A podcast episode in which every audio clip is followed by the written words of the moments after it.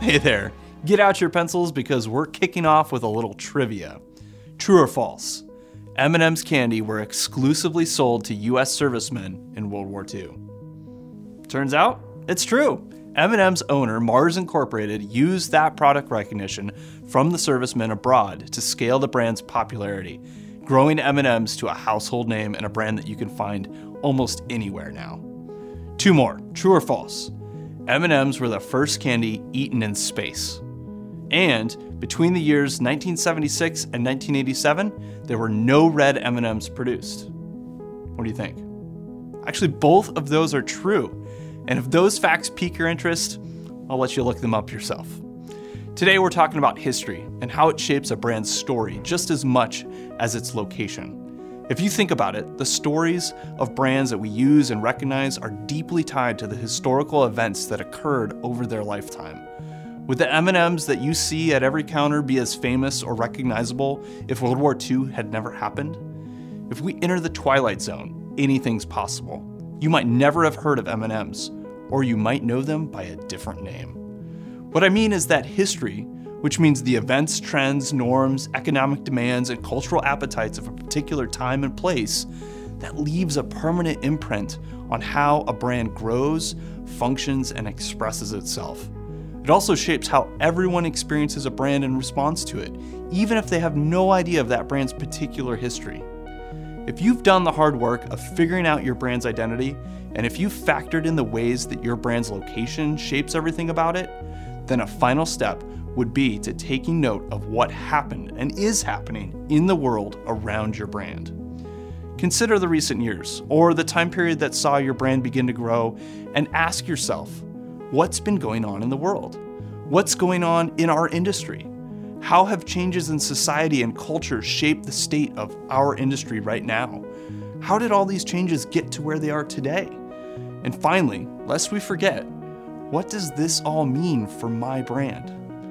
How does recent history or everything that's happening today contribute to your brand's story and expression?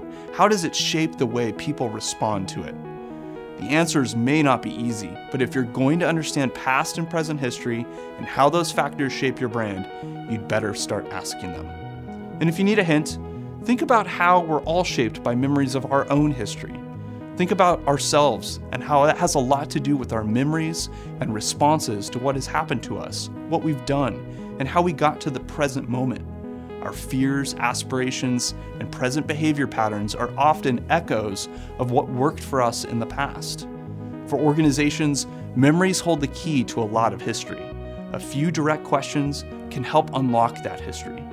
You might ask, when was your brand founded? Why was it founded? If the company has been in business for 30, 50, or 70 years, how has that industry changed? How has the company changed? How did the world change around that company?